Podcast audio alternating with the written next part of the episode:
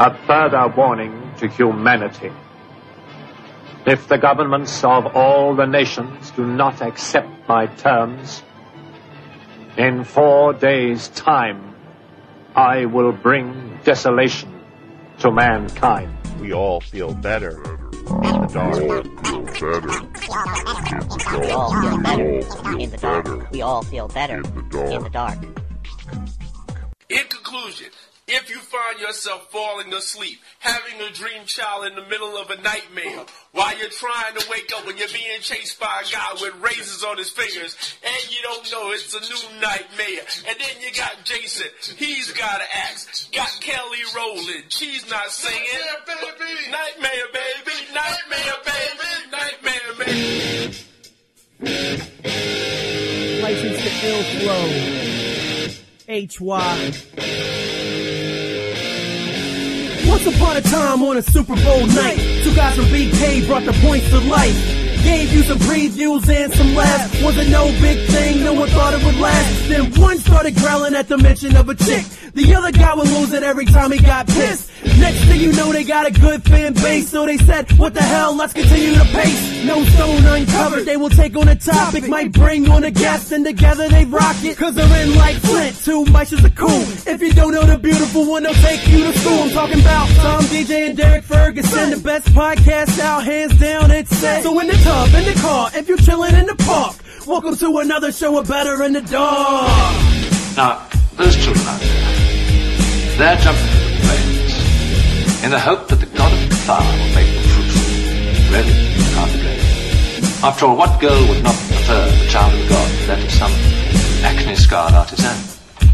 And, and you, you encourage them in this? Actively. It's most important that each new generation born on Summerisle be made aware that here the old gods are dead. And what of the true God? Whose glory, churches and monasteries have been built on these islands for generations past. Now, sir, what of him? He's dead. Can't complain. He had his chance, and in modern times. And until we get back in touch with you, Go watch that movie. right, Davin? Go watch that movie. I am Christopher Lee, and I would like to thank the kind folks at Better in the Dark for inducting me into the Hall of Great, Great Men. Not quite sure why I'm standing here next to this rather strange rat faced looking American, however, but I will still accept it with grace and honor. As you can see, due to the extremely limited budget that we have for this program, It just got me! Tom must do all the voices. And we thank him for Trying. introducing this episode. We wish we could do it with the type of pomp and grandeur and splendor that this great, great man truly deserves. Because, yes, all of our great, great men are great, great men. But when we talk about this is a great, great man with all capital letters Right. in the great, great, and not just the first letters. We are, of course, talking about movie icon, and that is a term mm-hmm. that is thrown around far too often these days. Right. Icon. But with this man, it can truly be said that he deserves it. We are, Right. of course, talking about Christopher Lee. Right.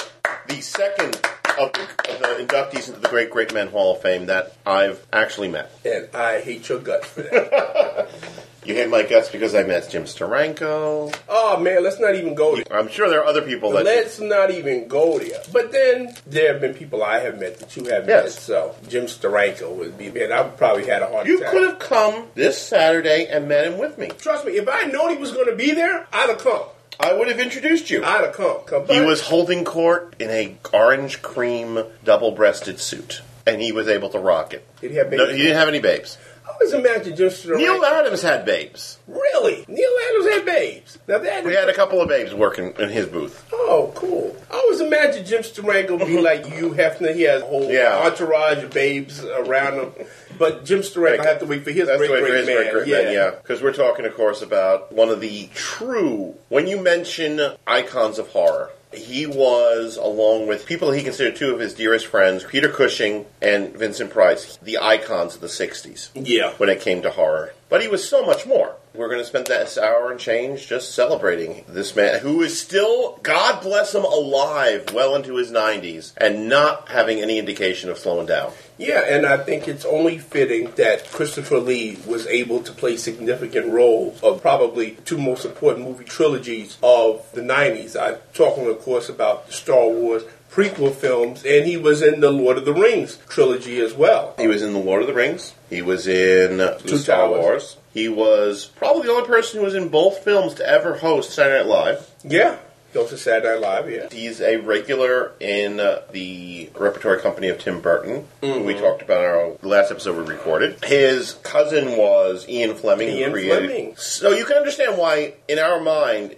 he is one of the true patron saints of Better in the Dark. and matter of fact, Ian Fleming, when he wrote Doctor No, Mm-hmm. he wrote it because he had, I guess, some kind of feeling that this was going to be made into a movie, or if it was made into a Yeah. movie, he wrote it for his cousin Christopher Lee to Mm-hmm. be in it. Now I don't know which it was. I hear two different stories. I hear that one, the producers didn't want him for it because at that time he was so identified with horror movies, they didn't want audiences Mm-hmm. thinking Dracula when they went to see the movie. Or two, he was making a Dracula movie at the time. It wasn't available to be a Doctor No. I don't know which story. But luckily, he did end up becoming a part of filmic James Bond history. Yeah, yeah. Scaramanga, the man with the golden Yeah. gun. I like how you put him and Vincent Price and Peter Cushing in the same well, class because these are the three gentlemen that, for me, elevated horror movies to a new level of sophistication, which they previously had not had before. Matter of fact, the whole Hammer Horror film company, which we've sang Yes. the praise of many times, elevated the entire horror movie. I, I'm sure I've talked about it on the show before. There is, and you can get it on Netflix, mm-hmm. a documentary that was made for British television. And it was hour with him in what I guess was his memento room. Right. These were all things that he'd accrued through his various films, and he would pick up a different artifact, and he would reminisce about the film that the artifact was related to. Mhm. Like he picked up a sword that he used when he was Cardinal Richelieu in the the The Musketeer Three films. Musketeers, yeah. He showed photos from the shooting of the, the Fu Manchu films and did, told an anecdote about that. The last thing he showed the camera before the special was over was a photo. It was apparently the only photo taken of all three of them together on the set of the House of the Seven Gables. And he said, I wanted to show this last. This is the only photo apparently that was taken of all three of us. This is me with my two dearest friends in the whole world Peter Cushing and Vincent Price. They make me laugh every day. They made me grateful to be alive, and I miss them every waking day. Him and Peter Cushing were such good friends that when they got to Spain to Mm-hmm. make the movie Horror Express, which I want to talk about later on because it, it's a movie that I don't think a lot of people know about, and they should because it's a really remarkable movie starring to both of them. But when they got there, Peter Cushing recently lost his Right. life, and he said, "I can't do this. I can't go through with the movie." And it was Christopher Lee later on that if it hadn't been for Christopher Lee talking to him and getting him through, he wouldn't have been able to do the movie. So yeah, he went through a period of suicidal thoughts. yeah, yeah. He Christopher Lee had to talk him out of killing himself one night. I Yes. heard the story. Maybe you know. Well, you probably know it better than I do. Cushing was contemplating throwing himself down the stairs in the hopes of breaking his neck. Mm-hmm. The one thing that we're going to take away about Lee as a person is that he is an intensely loyal, intensely respect. He's a true gentleman. Yeah, in every sense of the word. Mm-hmm. And he really felt that Peter Cushing was a brother to him. Yeah. And I think that we would not have gone in the last ten years or so of Peter Cushing's life if not for Christopher Lee. And he's just one of these guys. And like Vincent Price and Peter Cushing, even though they became known primarily as horror stars and that was their legacy, Mm-hmm. Right. these are the guys that had a whole rich career in movies Yeah. and on the stage before they even got into the horror movie business. For a change, we've decided to use the official biography that is on Christopher Lee's own website as opposed to IMDb. Christopher Lee was born in Belgravia in London on the 27th of May, 1922. So we'll be getting this up around the time of his birthday. Right, which is why we're doing it now on Good Friday. Yeah. You're listening to it. This is the second of two episodes we've done today. We're on a roll, folks. Yes, his father was a colonel in the 60th King's Royal Rifle Corps and was decorated for gallantry in the Boer War and the First World War. He was also one of the greatest amateur sportsmen of his time. His mother, the Countessa Estelle Marie Carandini di Sarzano, was a noted Edwardian beauty and was painted by John Lavery, Oswald Birley, and Olive Snell. He was educated at Summerfield Preparatory School, took a scholarship at Eton and Wellington College, where he was a classical scholar in Greek and Latin. After leaving school, he worked as an office boy and messenger in the city of London at the salary of one pound a week. And during five years of World War II, he served in the Royal Air Force and Special Forces. He was decorated for distinguished service and held the rank of flight lieutenant. After demobilization in 1946, he entered the film industry and for a time was under contract with the Rank Organization. He has appeared in theater and in operatic performances, has recorded for Radio Worldwide. He also sang Lang in The Return of Captain Invincible. Which we will be hearing about ad infinitum in this episode. And recorded The King of Elfland's Daughter for Chrysalis, Stravinsky's The Soldier's Tale for Nimbus, Peter and the Wolf, also for Nimbus. I remember that. Peter and the Wolf, yeah. The King and I, Christopher Lee sings Devils, Rogues, and Other Villains from Broadway to Beirut, and many others. In 2005, he recorded an album with world famous metal band Rhapsody and the single of In the Magic of the Wizard's Dream, sang in four languages, which entered the music charts in several countries, making him a top recording artist. Now keep in mind, this is 2005. I think he's about 90 at this point. Yeah. 2006, he released a solo album, Revelation, in which he sung all songs totally in character. In 2010, he became the oldest singer to release a symphonic metal album, Charlemagne, by the Sword and the Cross. I love this guy. when you talk about a Renaissance man, which again Right. is another term that is thrown around far too much, this guy was it. Yeah. He was the total package. This Oh. is a man that would have been successful Yeah. at the top of anything he did. Mm-hmm. He just happened, thank God, for our enjoyment, he picked acting. Yes. But no matter what he feel he would have went into, Christopher Lee would have distinguished himself. Yeah. Here's a list of the directors that he worked with during his distinguished career. John Huston, Raoul Walsh, Joseph Losey, George Marshall, Orson Welles, Nicholas Ray, Michael Powell, Edward Molinaro, Jerome Savary, Billy Wilder, Steven Spielberg, Joe Dante, Peter Jackson, Tim Burton, John Landis, Alejandro Jodorowsky, and Andrei Konchalovsky. I don't think there's been a famous director he hasn't worked with at some Ah, point. yeah, I would say so. Over 2,050 film and television performances. He was in The Avengers in yeah. two episodes. Yeah, he was just like Peter Cushing. Peter Cushing Peter in Cushing was in two episodes. He was in one where he played a Frankenstein style robot Mm-hmm. during the fifth season with Emma Peel, and he played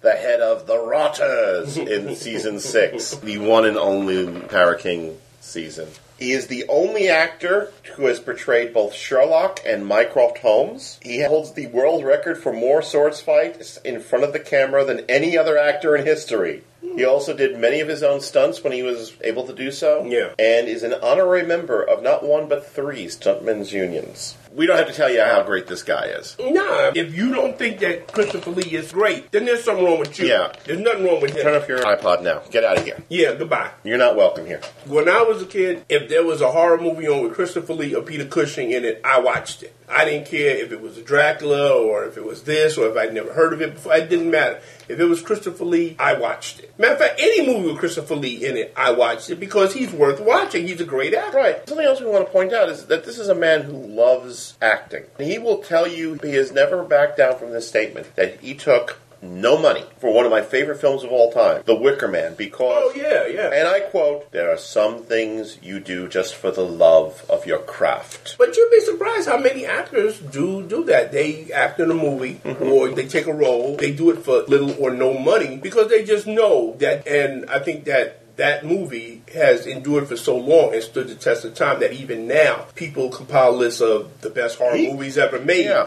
I guarantee you that The Wicker Man is somewhere there in the top 10. Mm-hmm. If whoever's putting this list together knows anything about horror and has seen more than Saw movies, then yeah, The Wicker Man is up there. He beat the drum for that film for a long time. If I remember correctly, he believed so much in that film that he went out of his own pocket and did a tour Yeah. the United He States. did a publicity tour to the United States trying to get people to see this movie. to publicize this film. In fact, if you own the Anchor Bay two disc set, you will see appearances where he appeared on Louisiana Today and would sing and do sword fight. Quite frankly, behave like a trained monkey. He performed. Just He to get people to come out for this film that he loved so much. Yeah, quite deservedly so. It's one of my favorite horror movies. Mm-hmm. Still watching now.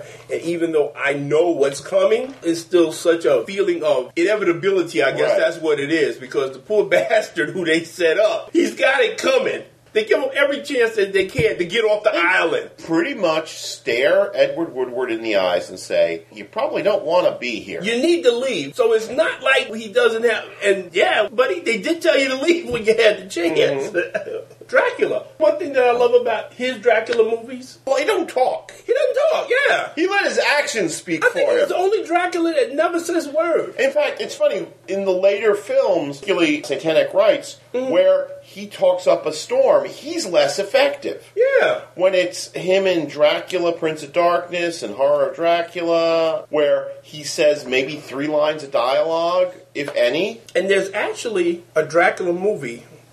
Which one is this one? The one where they put the cross on front of his doors, the castle that he Right. has, and then he goes to get revenge on the priest that put the cross on there. I'm wondering if you're confusing because there's one where he gets revenge. It might be Taste the Blood of Dracula, is what you It might be might be. of. It might be because at the beginning of the movie, the priest comes to this town, Mm-hmm. right?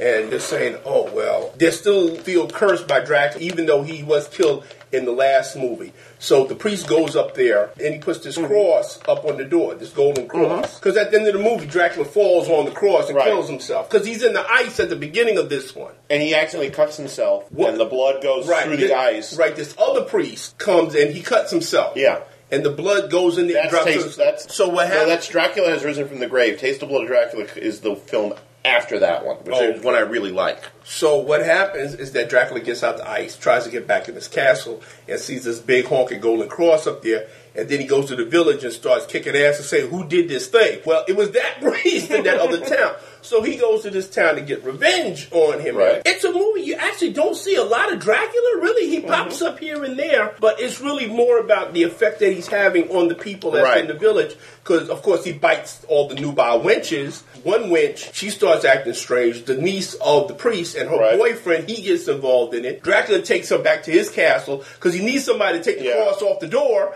and he mm-hmm. goes back. But it's a very effective movie because except for that beginning where he asks, "Well, who did this thing?" Mm-hmm. He doesn't have any dialogue. And you really don't see Dracula a lot. That was during a brief period where they were trying some really interesting things with the Dracula franchise. Yeah. The film after that, which is one of my favorites, Taste the Blood of Dracula, which literally takes up five seconds after this one Yeah. ends, where he gets impaled on the. on the cross. No, no, No. Dracula is risen from the grave, mm-hmm. ends with him being impaled on a wooden wagon spoke. Okay. Taste the Blood of Dracula, it's about this group of privileged officials who mm. belong to a thinly veiled Hellfire Club. And they pick up this guy who happens to be a disciple of Dracula, mm-hmm. who promises, oh, we're going to have a satanic ritual. But they don't like it, so they kill the guy. Oh, okay. But the guy bleeds into cool. to the ashes that he carries around of Dracula. Mm-hmm. Because he gathered up the ashes when Dracula was killed, right? Mm-hmm. Revives him. And Dracula says, You fucked with my guy, I'm gonna fuck with you. So what he does is he turns the children of these officials into his army. Linda Hayden is in this one. We talked about Linda Hayden Yeah. before. One of the most extraordinarily beautiful women in the Hammer era. Her and the other they're sleeping on top of Dracula's grave, waiting for him to rise up so they can go and kill. It's just that was that was really probably the last of the great Dracula films because after that was Scars of Dracula, where Lee felt loyalty to Hammer but really didn't want to be doing them. He wanted to be doing more of the stuff like the The Devil Rides Out. Yeah. That's where his interest was. He was Now that movie is another one Yeah. he had a special fondness for mm-hmm. because it wasn't too often that Christopher Lee got to play the hero, and Yeah. this one he did. Instead of being the evil force, he was fighting the evil forces. He really loved the person who wrote this, and he was constantly campaigning for Hammer to adapt these novels, these like Right. supernatural spy novels, as they Yeah. were basically. He ended up doing Scars of Dracula, and then came the edict from Warner Brothers. They wanted Dracula in the modern day, and he hated Hated that. films. What they do? Dracula AD. Dracula, two of them. Dracula AD 1972, where his disciple, Johnny Alucard, Mm-hmm. raises him up in an old prior, and he spends the bulk of his time kind of wandering around this abandoned church, snacking on Caroline Munro in a slinky black dress. Isn't this the movie that has that infamous scene where Dracula's inside the discotheque? Yes. yes. And he's kind of looking around Like going, you say, what the? what am I doing here? And everybody looking at, oh man, that's a cool cape, man. Yeah. And they oh, yeah. The even worse one was Satanic Rites of Dracula, where Dracula becomes Fu Manchu. The problem with Satanic Rites is that you don't see Dracula until almost the very end of the film, mm-hmm. the last 15 minutes, but once he's on screen, he doesn't shut the fuck up. Because he explains that Dracula decides he's bored with unliving, Yeah. so he's going to destroy humanity, and eventually he'll starve to death. Well, yeah, that you kind of like killing off your food supply Yeah. there, man. I don't know. Dracula to me, yes, I do know that there have been modern takes on Dracula, and I've watched them, and some of them I've actually enjoyed. But I'm sorry, I feel Dracula works better in period. If you're going to do a vampire story in modern day, I prefer that you just create your own vampire instead of bringing Dracula into the modern day. Sorry. What, you didn't like Jeffrey Butler in Dracula 2000? Was that the one where the coffin was on, on in the plane and they were transporting it? I'm not sure. That's the one that Wes Craven produced. Right, right. That's the one I'm thinking of, the Wes Craven movie. I would have, yeah, it was all right. But then once you call it Dracula, I kind of like substitute a name like Frank because I like my Dracula in period, like what Christopher Lee, Yeah. when he did the Dracula in period. I just feel he works. Same thing with Frankenstein. And there was this also, incidentally, another project that Hammer actually almost did that Lee really, really wanted to do, but unfortunately Hammer went out of business before it got reached fruition, which was it was a Dracula movie. They had two scripts. One was called Dracula and the Brides of Kali, which would feature Dracula in India. Okay. It was going to be a oh, Hammer. that's it was going to be a, a co-production with a Bollywood studio. Mm-hmm. They weren't going to have a big dance scene. I'm sure they would Because you know, in a Bollywood movie, they've always got to have a dance. And I bet you Christopher Lee would sing. he probably would sing and dance. But the other one, and I'm trying to remember what the name of it was, was something like Dracula Dreams of Darkness, and it was weird story which was which kind of interwove Dracula with Bram Stoker and kind of mm-hmm. explained how Bram Stoker came to write Dracula. He was really interested in doing, and the idea was Lee was going to portray both Dracula and Bram Stoker. Interesting. Now I know he. You said he played Sherlock Holmes And Mycroft. Mycroft Holmes. He played Sherlock Now, Holmes he was in the Hound of the Baskervilles, but he didn't play either role. He played Sir Henry Yeah. Baskerville. It was Peter Cushing that played Sherlock Holmes in that one, right? Yes. Okay. But he played I like Mycroft in The Private Life. The Private Ride, The Private Life of Sherlock Holmes. Okay. And I think that he played Sherlock Holmes for a BBC television adaptation. All right. Because I don't remember Yeah. a movie that he played Sherlock Yeah. Holmes. I'm pretty sure that I would remember that. Mycroft Holmes, yeah, I remember that. And I do remember he was in Hound of the Baskervilles, but he played Sir Henry Yeah. Baskerville. How many movies exactly did he and Peter Cushing make together? I don't know how many offhand, but it, it was quite a lot because you figure there was that whole period with Hammer when they were like paired up. Yeah, well, they were like Abbott and Costello. They Didn't they even do a Dracula movie together where Cushing played Van Helsing? Several of them, of course. Yeah, that was the thing. is He would play Dracula, and Van Helsing would be played by Peter Cushing. Okay. Also, he was the monster in the first Frankenstein Right, film. yeah. He was the mummy in the first Mummy film that Yeah. Hammer did. Hell, even when they were doing stuff that wasn't Hammer, like The Creeping Flesh. Yeah. Him and Cushing would work. I get the impression that they would not turn down a chance to work together. No, no, no. Like, just watched this movie the other night, Horror Express, which I really liked a lot. I had never seen it before, and in that one, they play kind of rivals that have to team up. Yeah. Christopher Lee is an archaeologist, and he finds this carcass that's been Right. frozen in Tibet or some godforsaken place. So he brings it on board this train, and what it is is that it's the carcass of this alien that crash landed to Earth centuries before, and he gets out and he can eat, chew, or take part of your brain or whatever, Right. and he absorbs your memory, and he can change himself and he can jump from body to body. The movie starts out with Christopher Lee and Peter Cushing. They're like rivals because, of course, Right. Christopher Lee has got this thing all wrapped up. And Peter Mm-hmm. Cushing wants to find out what it is. Then, while all of these people are being zombified on this train and they're turning into these zombie creatures that the alien can bring back to life, Right. they're running around trying to stop it. But they're trapped on this train. And then it gets even crazier when Telly Savalas comes aboard. He's this He's the drunken Cossack. Right, this drunken Cossack. Mm-hmm. That's supposed to, you know. But I really like that movie a lot because it reminded me of the, the thing. It was kind of like the same thing because you got these people that are on this train and they can't get away from this creature, and it can become anybody it wants to, or it can even kill somebody and bring it back to life Right. as a zombie. And you could tell that they were having a really good time making that movie because, again, for once they got to be the hero. So that's a movie I would highly recommend to anybody if they haven't seen it. A lot of people think it's a Hammer horror movie, but it's, It actually was a Spanish It's a film. Spanish film, yeah. That was during the period where the Spanish movie industry was doing a lot of interesting, weird little horror films like the, the Blind Dead stuff and The Bell from Hell and things like that. But I think what it was is that we had become, and I know growing up, that Christopher Lee and Peter Cushing, in my mind, were so synonymous with Hammer that I just assumed any movie that they were in because I didn't know any better. I just assumed it was a Hammer horror movie. No, I didn't know till because they made a lot of other horror movies outside of Hammer. Yeah, a lot of the Tigon films people think are Hammer films. Christopher Lee did a bunch Mhm. of horror movies for American International that were done in a very Hammer horror movie style. Here you go. I know you were asking about this. His Sherlock Holmes credit was in 1991, playing Sherlock Holmes in Sherlock Holmes and the Leading Lady, directed by Peter Sasdy. It was a TV movie. Okay, I have to see if that's on Netflix. Probably not, but one can always hope. Howling 2, Stirba, Werewolf Bitch. I just like that. I prefer that title. Where did that come from? no, it's, I'm, through, I'm sorting through his because there's a, a whole massive database of all of his on his Oh, okay. official website, and so I was looking, and apparently elsewhere, Howling Two, which I think is called the original Nightmare or Yeah. something like that, in America is referred to as Howling Two Werewolf Bitch. Now, see, that's a better title. Yeah, I I would definitely want to see that film. Is that the one I like with Sybil Danning? Yes, it's the one where they gave up on trying to be coherent and just gave us the shot of Sybil Danning bearing her breasts over and over for I think it was like forty different times. Not a problem. it never gets old. I'm sure it does. I'm just looking for something. He was in Charlie's Angels, for God's sakes. Really? The movie or the TV series? The TV series. I'm assuming 1989. 1989, yeah, that was a TV series. Yeah, The Last Unicorn. Never heard of it.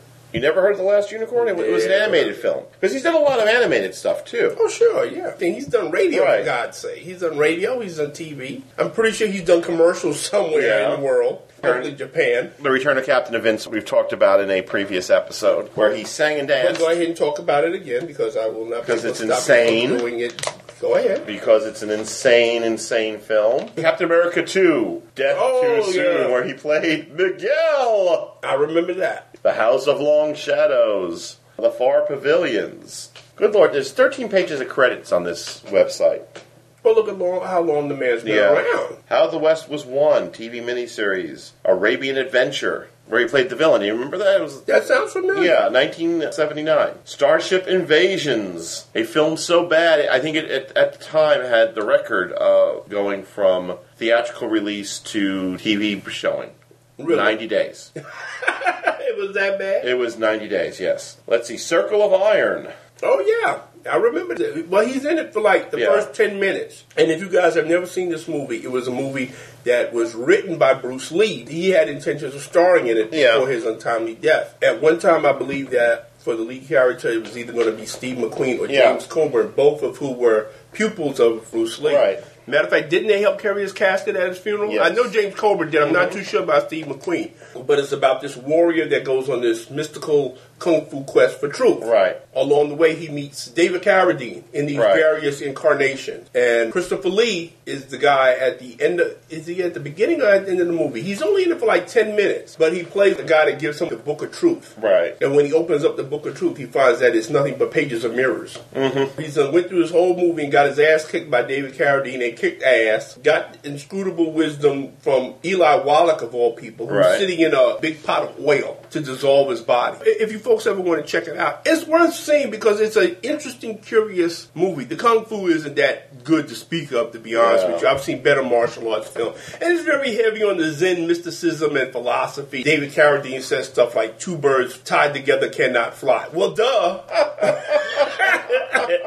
yeah, but it is an interesting time waster. And of course, if you're a Bruce Lee fan, you can watch it and speculate what might have Right. happened if he had actually went ahead and started and like he had planned to do so. Well, the Avengers we talked about, the Oblong Box, which would have been Oh. the fourth film by the guy who did the Witchfinder General, Mhm. Michael Reeves. But he and Cushing, I think, decided to take it on themselves you know, after Reeves died in that helicopter Mhm. crash. The Magic Christian.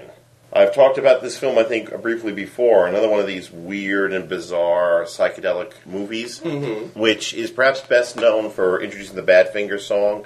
If you want it, here it is, come and get it. mm make your mind up fast. If you want it, anytime I can get it, but you better hurry, as it may not. Did I hear you say that there must be a catch? Will you walk away from a fool and his money? Money. Oh. Anyway, God, the Christian. It's funny. I haven't heard that song in like years. It's, Yeah. it- it's scary how the words came back to me. I haven't heard that song. I don't know how long. Thanks a lot, Tom. Okay. that should be stuck in in my, my head, for the rest of You're the day. welcome. The Magic Christian, it's a total absolute mess of a film. Okay.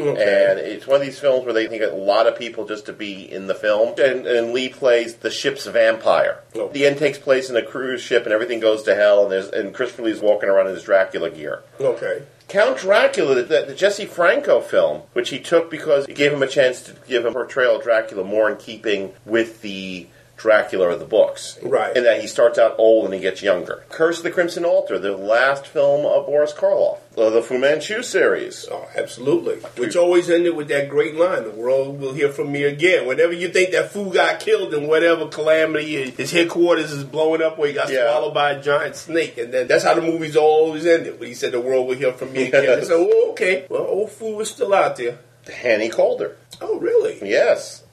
He had a small role in Hannie Caulder, which was reviewed by uh, Mark Busquet Yeah, today. right. Ra- Raquel Williams Western. Never seen it. Poor Devil. Okay. Playing the devil. The Devil. That was the one with Elliott Gould. Yes. We talked about the private life of Sherlock Holmes. We talked about the creeping flesh. Deathline. That was an interesting film. Deathline is a film.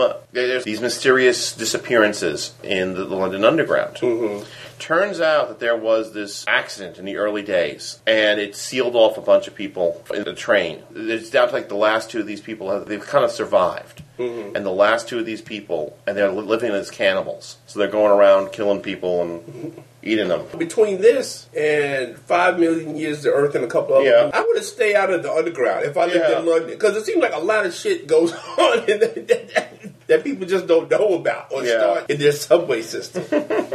No, thank you. I'm going to walk. yeah, you think I'll take the bus. Ten Little Indians. Doctor Terror's House of Horrors. On the train. Yeah, on the train with Peter Cushing. Peter Cushing is playing the guy with the tarot yes. cards, telling the future. He's in the story about the artist The art, right.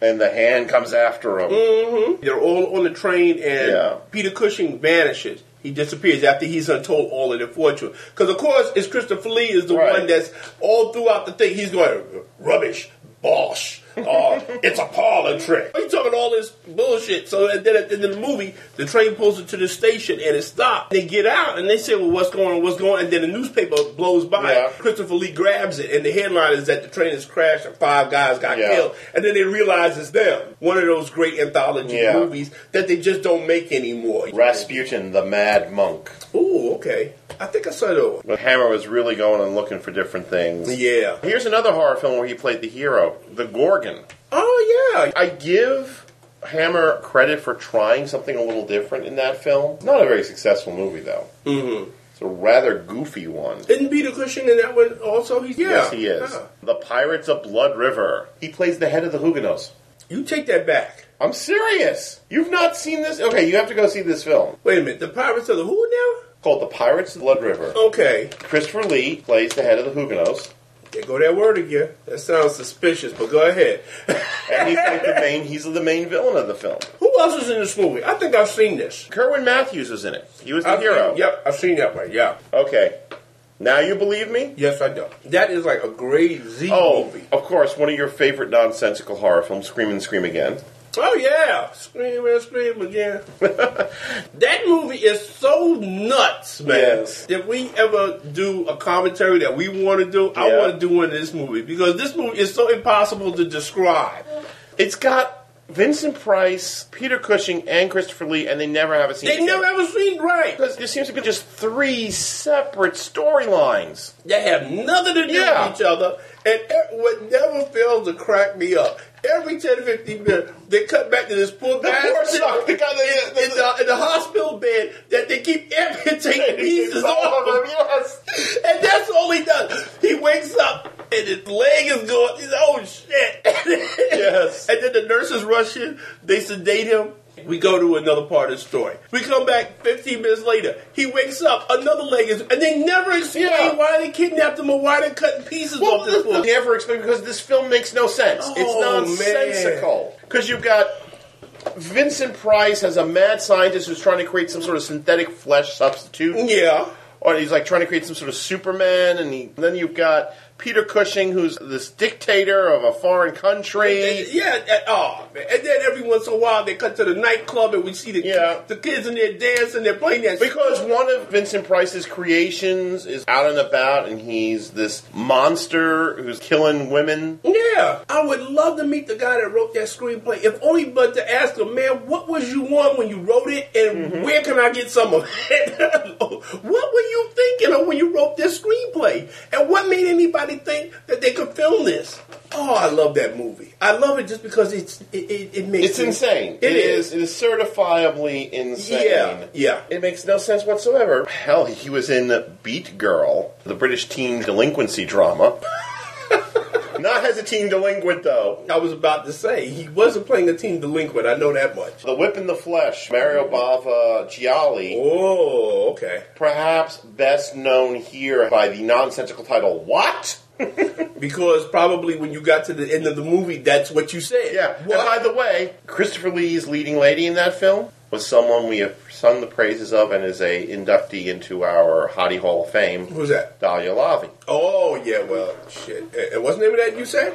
The, whip in the flesh. The whip what? in the the whip in the body is the name uh, that Mario Bava gave it. Mhm. But in America, it was released under the name What? Question mark. Yeah, I gotta look that up on Netflix. Although I'm willing to bet that you you could probably could find it under the whip in the body. The skull. Daliah Lavi. Daliah Lavi, beautiful girl. Then we have the skull. That's the one about the skull of the Marquis, Marquis de de Sade. Again with Peter Cushing is Yeah. that one again. Yeah, I've seen that one. One of a number of films that he did with Freddie Francis. Mm-hmm. Sad though, because I s- I read a recent interview with Francis. He seems actually kind of embarrassed by these films. Now, for those of uh, our listening audience who don't know, could you take 30 seconds and explain who Freddie Francis is? Freddie Francis, even though he got his start at Hammer, Mm-hmm. most of his work was at Amicus Pictures. Mm-hmm. He did many of the earlier anthology The films. anthologies, okay. Yeah. Because I think he did Torture Garden. I think he did. Oh, that was good with Torture Garden. Actually, I gotta say, I think that Torture Garden may be the least effective of the, the Amicus anthology films. Yeah, but it's still good. Of the four stories, there's that middle story about the woman who wants to be the actress, and the other story about the woman who falls in love with the pianist, but the piano is jealous. Mm-hmm. Yeah, the piano. Yeah. yeah, it's still silent, but it's still worth watching now. Yeah, but Francis, most of his directing credits are from Amicus, and Right. he directed The Skull, which is about, of course, the skull of the Marquis de Sade running around biting people. And doesn't it possess Yeah. Cushing that in the spirit of Mhm. the Marquis de Sade gets into him? Yeah. Yeah. I know I've seen it. That's one of those movies that turn Turner Classic Movies seems to, re- to run a lot at on Saturday night, the horror thing that they have. I'm not sure, but everybody says that Lon Chaney is the only actor to play Frankenstein, Dracula, the Wolfman, and the Mummy. While Christopher Lee never played the Wolfman, he did play Dracula, the Frankenstein, monster, and the Mummy, the Mummy, and he played Doctor Jekyll and Hmm. Mister Hyde a couple of times. Now that I did not know. I think he deserves a little bit of You actually know who I think was the best person to ever play Dr. Jekyll and Mr. Hyde? And don't laugh. okay Jack Palance. in the TV movie. Did you ever see the Dan Curtis TV movie? It's been a long time. I was a kid at the time. Yeah, me too. But remember, because he Dan Curtis did Dr. Jekyll, and Mr. Hyde, and he did Dracula with Jack Palance, Right. and they were supposed to do Frankenstein. Also, I don't Mhm. know why they didn't. But you know why I like Jack Palance, his version better? Why? Because it gives a reason why he would turn himself into mister Mhm. Hyde. Because he plays Dr. Jekyll kind of the same way as John Malkovich did later on in Mary Reilly, whereas Dr. Jekyll's like kind of older. Yeah. he's not in the best of health. Also, the BBC adaptation with David Hemming, where Jekyll is kind of infirm and kind Right. of rickety. But And when then when he takes the set, he's he becomes David Hemmings. Right, he's Yeah. young, he's Right. virile, he's sexy. Mhm. That's how Jack Palance plays. So then you understand why he keeps Mhm. taking this thing. I like that interpretation of Dr. Jekyll and Mr. Hyde. He also was in the last official Hammer film, which was To the Devil, a Daughter. A Daughter. daughter. Oh yeah, yeah. The absolute last one, the one that was almost kind of embarrassing if you think about it. It was their attempt to try and keep up with what was going on in America, where horror was getting more bloodier. and- Yeah, and I know you feel the same way as Yeah. I do. Hammer was at its best when it made those period horror movies Yeah. like The Witchfinder General and the Dracula set Mhm. back in the Carpathian Mountains in the 12th century or whatever it was, or when they had Frankenstein in period. They should have kept on doing that because that's what they were good Yeah. at. When they tried to keep up with the American audience and make it more bloody, and they didn't know how. It's the, the period, the last 10 years of Hammer existence was the years when the person who founded the Hammer, James Carreras, handed over to his, his son, Michael Carreras. And it's a very weird period. Part of the reason I think that so many of these later films fail is because the the younger Carreras didn't really have the expertise that his father had. And he was doing a lot of things like he'd invite all these writers to lunch at the Hammer commissary and just let them talk about any crazy old ideas that they had. Never and a he good would, idea. He would commission people on the spot to do films based on these pitches. Which is how we got Scream and Scream Again. Well, no, Scream and Scream Again is, I think Scream and Scream Again, I'm not absolutely certain. I was joking though. Yeah, but I think that Scream and Scream Again is an Amicus film. Oh, okay. It's either Amicus or Tigon. But you got things sometimes that worked, like Captain Kronos. Ah, okay. And let's also be honest, the camera would not have lasted as long as it did if somebody didn't propose the idea of adapting Carmilla. That led to the four part Karnstein series in the Mhm. 70s, which they were able to successfully really go over it with the sexuality. But then you got stuff like Dr. Jekyll and Sister Hyde, which is the other Brian Clemens penned Hammer film, and it's very odd. Yeah, to say the least. When you've got things like Martine Beswick mm-hmm. playing Mrs. Hyde, feeling herself up for the Yeah, for the first time after she. But let's face it, if you were a guy and you suddenly got transformed into Martine Beswick, what's the first thing you would do? Martine Beswick is hella hot. All right then. Yeah. It's like if, if I woke up the next day and I was turned into Pam Grier. Yeah. What's the first thing I'd do? I'd be grabbing over, whoa, let me see if these are as great as I've always thought they would be. yep, they are.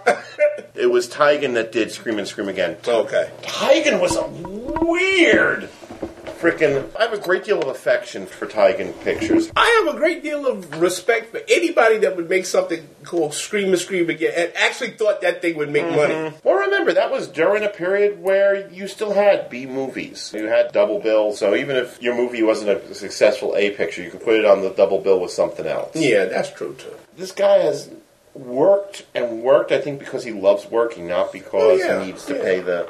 But for every Scream and Scream Again that Tigon did, you get the creeping flesh. Right, okay. Which you is go. this really strange and Mhm. almost profanely beautiful horror film That's a good way to put it. where Peter Cushing is trying to find the nature of evil. Evil itself, yeah. Ambitious, isn't he?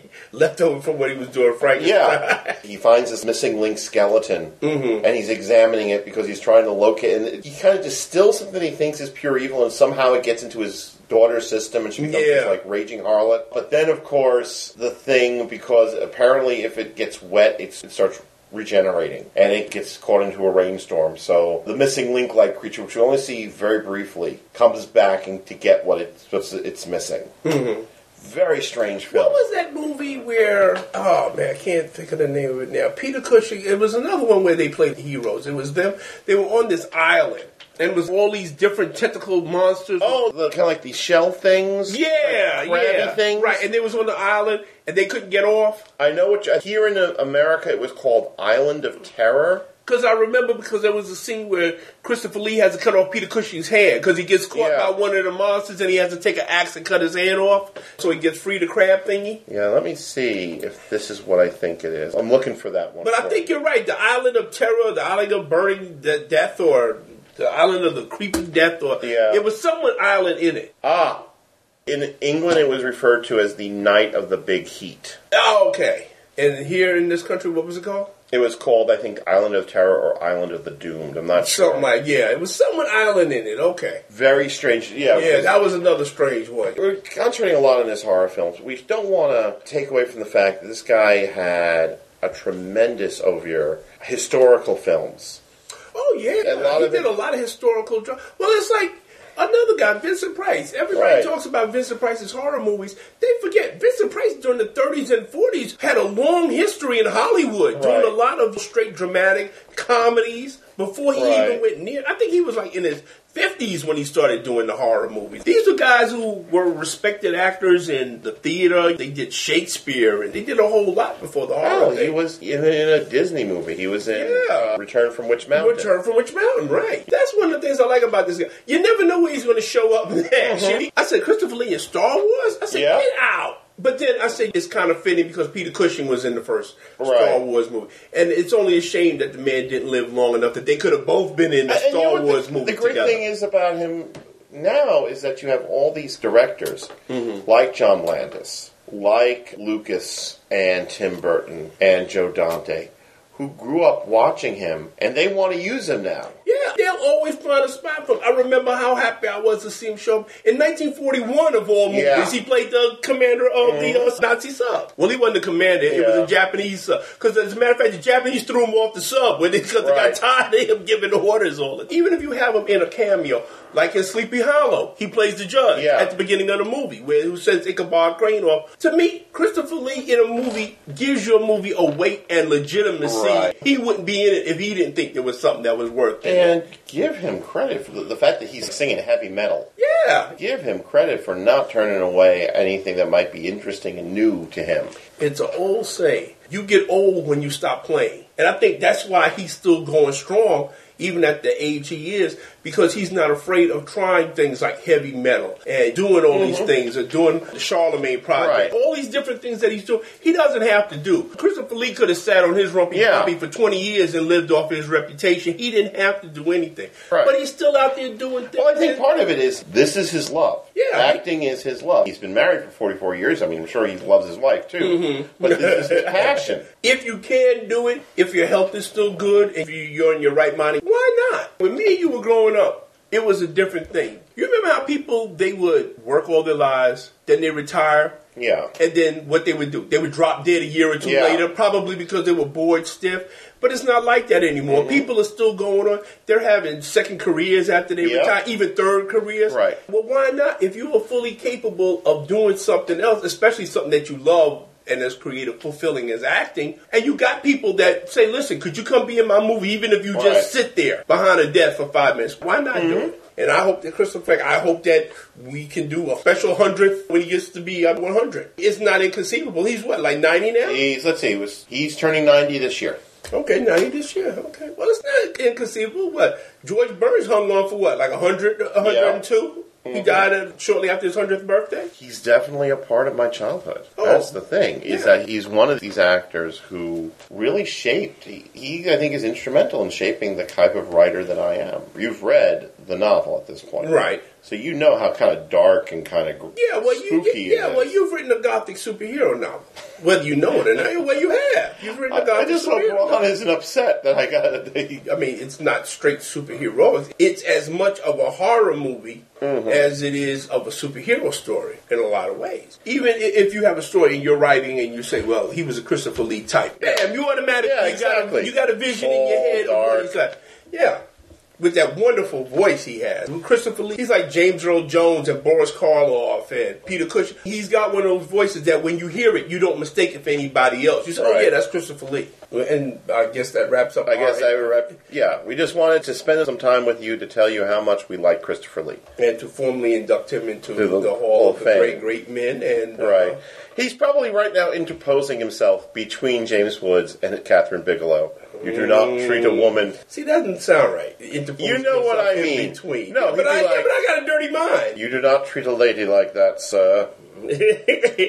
I can imagine James Woods stepping down because oh yeah. Now, if there's anybody that he would back down for, it'd be Christopher Lee. Yeah. Fact, anybody in their right mind would back down for Christopher Lee I guess it's time. for the um, Administrative. administrative stuff. Whether you love us, whether you hate us, whether you want to say that you totally understood the plot to Scream and Scream Again, and And if you did, please contact me and tell me what it is. because we don't know.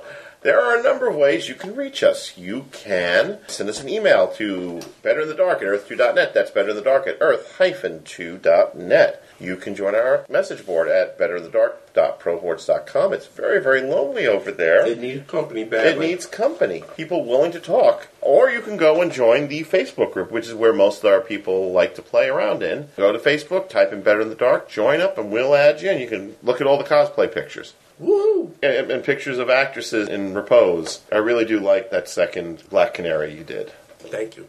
You know what I love? What? That nobody knew who it was except for me and you. Yeah. Remember the picture? Yeah, the steampunk picture. The steampunk picture? And everybody was yelling at me, well, who is you? And I said, well, Tom knows who she Yeah, because well, I just put. I, she was So- blue when I met her. You're right. So what the hell? Who? yeah, but tell the rest Yeah. of us. I said, no, I'm not telling you. But I put it up because I knew you would get it. Yeah. But I knew nobody else would understand why I put that up except for you. And no, I'm still not going to tell Yeah. you why. I post a cyberpunk photo of my own, this is yeah, I like. Yeah, I like that. It's very evocative. I mean, she's a little skinny mm-hmm. for my taste, but but considering what she's doing, I can see why. yeah, The only other person that would know what that picture is about is Marides Rock. Yes. And I don't know if he listens to us or not, but if he is, then he knows Yeah. why. But no, I'm still not going to tell you, Jason, why? Because Jason's crazy. He's and you know, if he knew where to find the picture, he'd be able to learn the name of the model. Yeah, but I like doing stuff like that. Yeah, I said I'm gonna put this up. I said I know Tom's gonna get this because when that picture went up in the form that we saw You- it, you remember, everybody was gonna write stories. Yeah. If you remember, I had her as my uh, wallpaper for a Yeah, while. I know, I know. And she looked just as good blue as she Yeah. does in but I remember when he first put that up, everybody would say, Oh, I'm gonna write a story Yeah. about that. I don't know if anybody ever did though. Nah. Really? Oh, too bad. Because it was a great concept. Yeah. For that character and a great look for her too. On DeviantArt, Mm-hmm. and if you call up steampunk cosplay, there are all these wonderful pictures that are calling out for stories. Oh yeah. The one that we were just looking at just now with this woman, the name of the picture is called We Rule the Air. Oh wow. That's a story waiting to happen right Mhm. there about this world and all the balloons. But you won't know what we were talking about unless you actually go on our Facebook page. Yes, yes. Plus, if you wanted to, you could follow both Derrick and I on Facebook. Just type in our names. We're not hard to find. Nope, we're not Um, hard to find at You all. can go to the Ferguson Theater, buy your ticket, and read reviews from the esteemed gentleman to my left. Or you can slide on over to Damn Your Ears, Damn Your Eyes, 10 statements about, dot, dot, dot, where my esteemed colleague dissects And just movies in 10 pithy, perceptive Yeah. statements. And just don't go there to, to look up where the truth lies to read about Alison Lohman's lesbian scene. Okay, guys? Hmm. I know that's why that's the most popular review on my site. Damn good reason to me. Alison Lohman and some chickie dressed as Alice in Wonderland. Also, we must mention the Nocturne Travel Agency, which is a new blog that my esteemed colleague has just begun, in which he will be giving you the lowdown and background on his upcoming series, The Shadow Legion, Yeah, and all characters and writing that's part of the Chimera Falls universe. which you're integrating all of that Shadow Legion and Chimera Falls Yeah. into one Deja verse. Well, as you know in the book, Maybell actually references Chimera Falls. right. Correct me, it, it's still in there where she makes the reference at one time to her sister who's still there in Chimera Falls, and she I said believe they. so. But you know what I'm going to do now? What? Now, because remember, originally I was reading the chunks that you were sending Yeah. me. What I want to do is, and I'll probably do that this Sunday because I'm going to be home. Yeah. And my brother in law and his family, they're not going to come down. Okay. Uh, I'm not sure. But if they do Sunday, I want to take that time. Now that I have everything all together, I want to read it as one Make whole. sure it- Right. And see how it reads together Yeah. all in one. I read the first chunk, I said, good. I read the second. But see, now that the third one has come, I'm kind of hazy on stuff that happened Yeah. in the first part. See, that's what I found is I had to go. Now, no, the way that I worked, I can even show you. Take notes, folks. This is how a writer works. is that I put each chapter in its own file, but I also Oh, really? created a master document. Oh, wow. So you have every chapter in its own Yeah. separate file. See, I have each individual chapter, but I also have down here the master document. So when I was finished with the end of the day, I would Mhm. take, and I wrote new, cut it, paste it into the master document. That's how I kept track of how many words Oh. I was. So if I was writing a chapter and I was Mhm. kind of hazy about geography, because this is a fictitious city, as you know, Mhm. did I already establish where Lincoln was? Cause, Okay. You know, a lot of the book takes place in that one neighborhood. Right. I knew that I had established borders for where Lincoln is. Lincoln borders Frederick Douglass Boulevard, and the other side is Saracen Park. Mhm. So I would go back and look at the master manuscript. Okay. Now, when the time comes for the polish, I'm going to erase this master document, although I still have a copy of it on my flash drive, which is devoted to, entirely to the Shadow Legion Okay. and other Airship One store things. Mhm. And I'm going to start rewriting Chapter One book one, chapter one, then start a new master document. That's Mhm. the document that Ron is going to get at the end of the polish. Okay. Oh, all right then. So why every chapter in its own folder? Do you find it helps you keep everything separate? If you got to go back and find something that you know is in chapter six, you don't got to look through the whole thing. Exactly. You could just go bam. Okay, Yeah. let me open up chapter. Oh, okay, I got you. Now see, this is one of the things I love about writing is that every writer's got his own Yeah, also, way. You know. if, let's say I'm in chapter seven and there's some, particularly in the last quarter of the book, I did a lot of reshuffling of scenes in that mm-hmm. last quarter. There's one scene where Black Talon is saying something to Johnny Seven at the end of the big confrontation. That was originally the start of one chapter, and I said, this doesn't feel right. And I cut it all out and put it in the end of, the, of another chapter. Mhm. But yeah, there was a lot of that reshuffling. Right. So frequently I would have the chapter I was working on open, the master manuscript open, and whatever chapter I wanted to refer to. Right. So this way, you got to do the reshuffling. It's easier to do that with each chapter Yeah. in its own separate folder. That's very interesting. That's cool. That's not the way I work. Yeah. I- And I'm once the good. master manuscript is done, I add the template to make it into an mm-hmm. acceptable quote unquote manuscript and then send it off to Ron. Okay. Cool. So, but I'm, right now, as you know, I'm giving it a rest to get a little distance. And there we go on a transgression. But yeah. Also, I want to point out that if you're interested in music, since we talked a little bit about music, about because Christopher Lee loves singing the heavy metal, Mm-hmm. you can go to Sing Along Scriptures, Oh, yeah. blogspot.com. And don't just go there to look at the hot picture of Sheryl Crow in recline in the ripped up jeans, okay? That's the only reason I can think of. Each one of my songs for the day have three people, four people, one person. Then you get to the Sheryl Crow one, 65 people a day. visit. Yeah, yeah. We know why you're visiting Yeah, it, we know why you're going there. We know why. It's weird what clicks with people. Like yesterday, or was it Mhm. today? I said to people, I said, here's something strange. Out of all the reviews that I've done, and I looked today just to see, because I know it's more than 100. It's actually Right. 207 reviews I have up there. And yeah, I get comments on most of them. I get one comment here, two comments here, three comments there, four, Right. five. For the Hunger Games, I got 12 comments. I've got 223 posts Uh-huh. on Damn Your Eyes, Damn Your Ears. I think two of them are parting glances, where I do obituaries. Right. And I think there's one or two that are not quite related. I think there was a flat and shiny uh, inside that I reposted because it was relevant to something that we were discussing. So, all told, I have about over 200 reviews on there. And the one with the most comments is Pandorum still.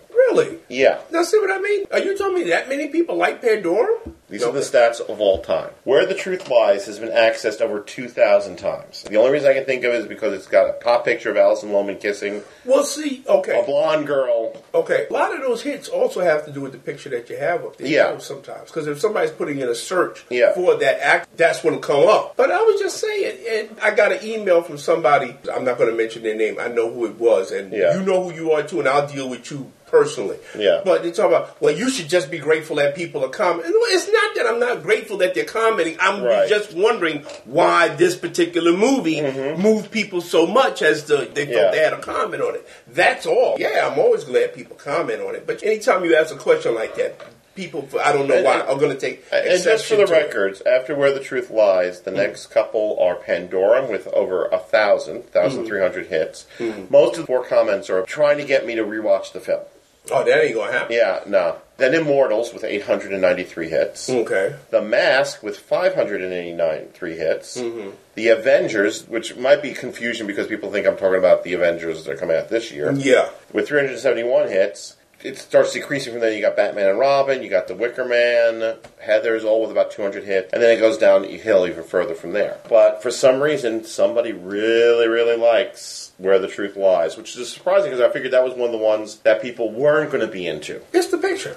I'm gotta be. that's what it is. What? After this episode drop, watch how much it goes Yeah. up then. Because all the people who haven't seen it, go say, well, damn, now I really got to go see, this, picture. We talked about the various blogs. Pulpworks Press. Mm-hmm. Go to pulpworkspress.com and order the new Four Bullets for Dylan, the short story collection featuring Derrick's wonderful globetrotting adventurer, and also his other books, including Dylan the Voice of Odin. And other wonderful things. Also, the How the West Was Weird series, where you get to read about your ageless bounty hunter character, Yeah. Which one is that?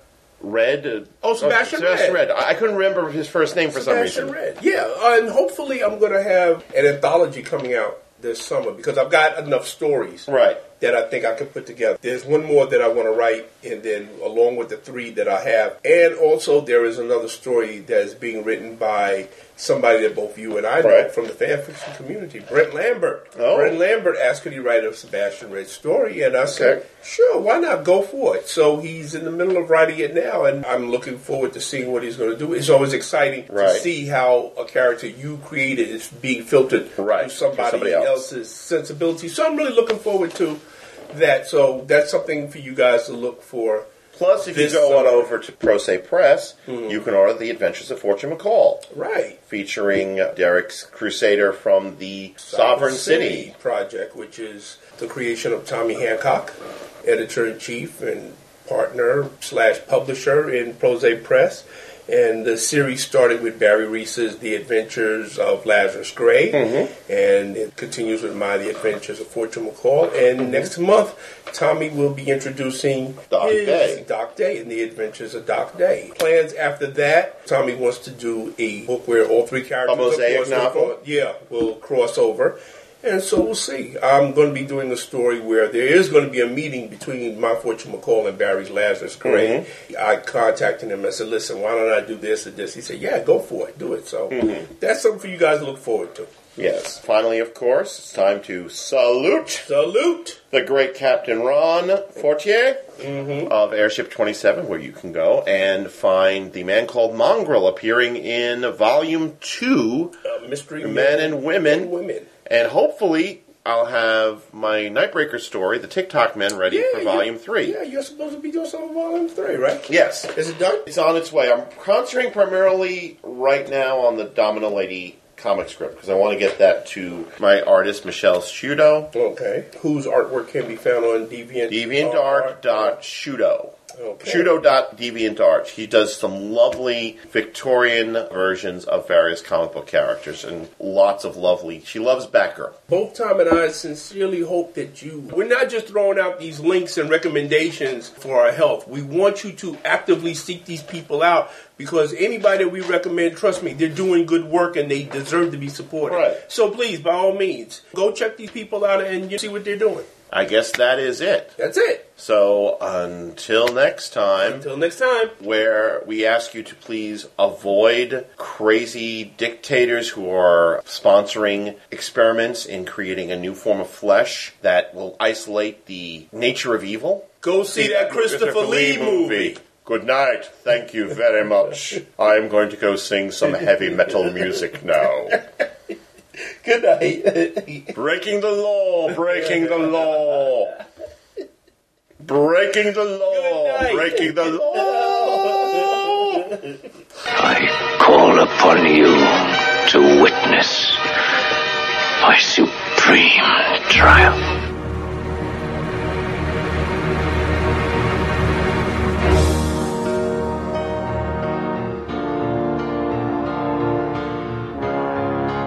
Listening to Better in the Dark, featuring Thomas DJ and Derrick Ferguson.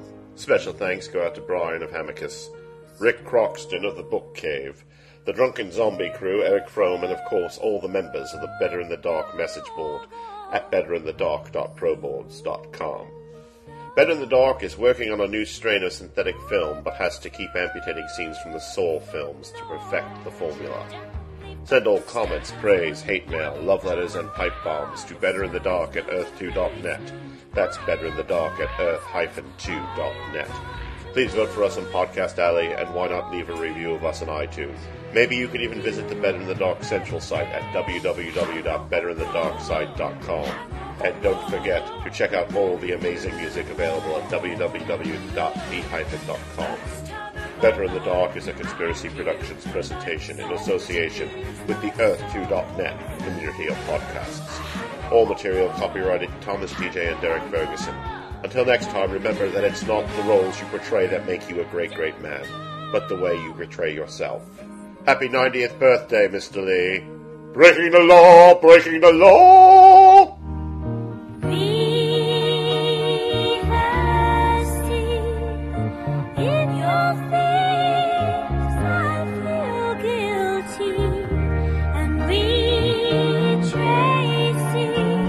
You will take these experimentations of yours to Sleepy Hollow. And there you will detect the murderer. Bring him here to face our good justice. Will you do this?